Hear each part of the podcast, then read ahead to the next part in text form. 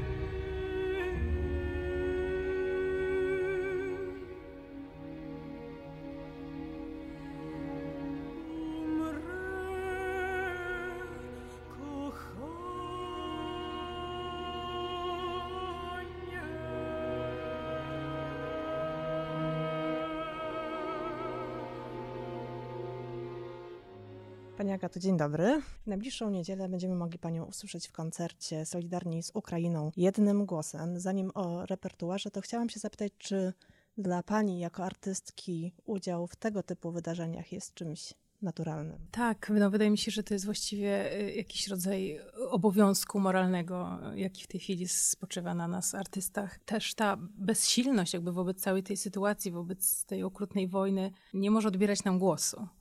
I to jest, wydaje mi się, też bardzo ważne. I tym głosem możemy wyrazić ten nasz sprzeciw nawet jeżeli niewiele więcej możemy gołymi rękami w tym momencie zdziałać. To to jest ważne, bo to nas jednoczy, bo to daje nam jakąś wspólnotę. No i cieszę się, że swoim głosem mogę też dołączyć właśnie do niedzielnego koncertu, do pozostałych artystów, z którymi będziemy dzielić wspólnie scenę i nie tylko wyrażać te poglądy nasze, ale także kontemplować no, piękno i czar y, ukraińskiej muzyki, bo cały koncert jest poświęcony muzyce ukraińskiej.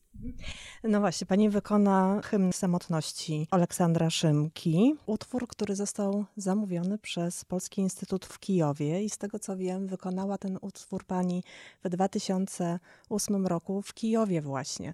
Emocje zapewne zupełnie inne będą towarzyszyły temu niedzielnemu wykonaniu niż wtedy w 2008 roku. Tak, jest to szalenie wzruszające, bo faktycznie e, ja wykonywałam też ten utwór wtedy, kiedy został napisany. Mieliśmy też serię koncertów i w Kijowie, i w Lwowie, i w Odessie, w Winnicy, w kilku miastach ukraińskich i też polskich. To było takie dosyć duże tournée z tym programem. No i rzeczywiście no, po tych kilkunastu latach teraz powrót do tego utworu, który jest szalenie piękny, bardzo emocjonalny, bardzo taki smutny też i tym samym oddający tą sytuację dużo bardziej tą dzisiaj niż tą sprzed kilkunastu lat, no to dla mnie też jest bardzo wzruszający moment. Jako tekst do całego utworu posłużył wiersz y, Aliny Poświatowskiej. Kiedy umrę, kochanie, niezwykle wzruszający, trudny i rzeczywiście oddający chyba tę sytuację bardziej niż kiedykolwiek. To prawda, to prawda. Dlatego to jest tak zadziwiające, że ten utwór się tak wpisuje w te dzisiejsze realia. I cieszę się, że będziemy mogli go wspólnie razem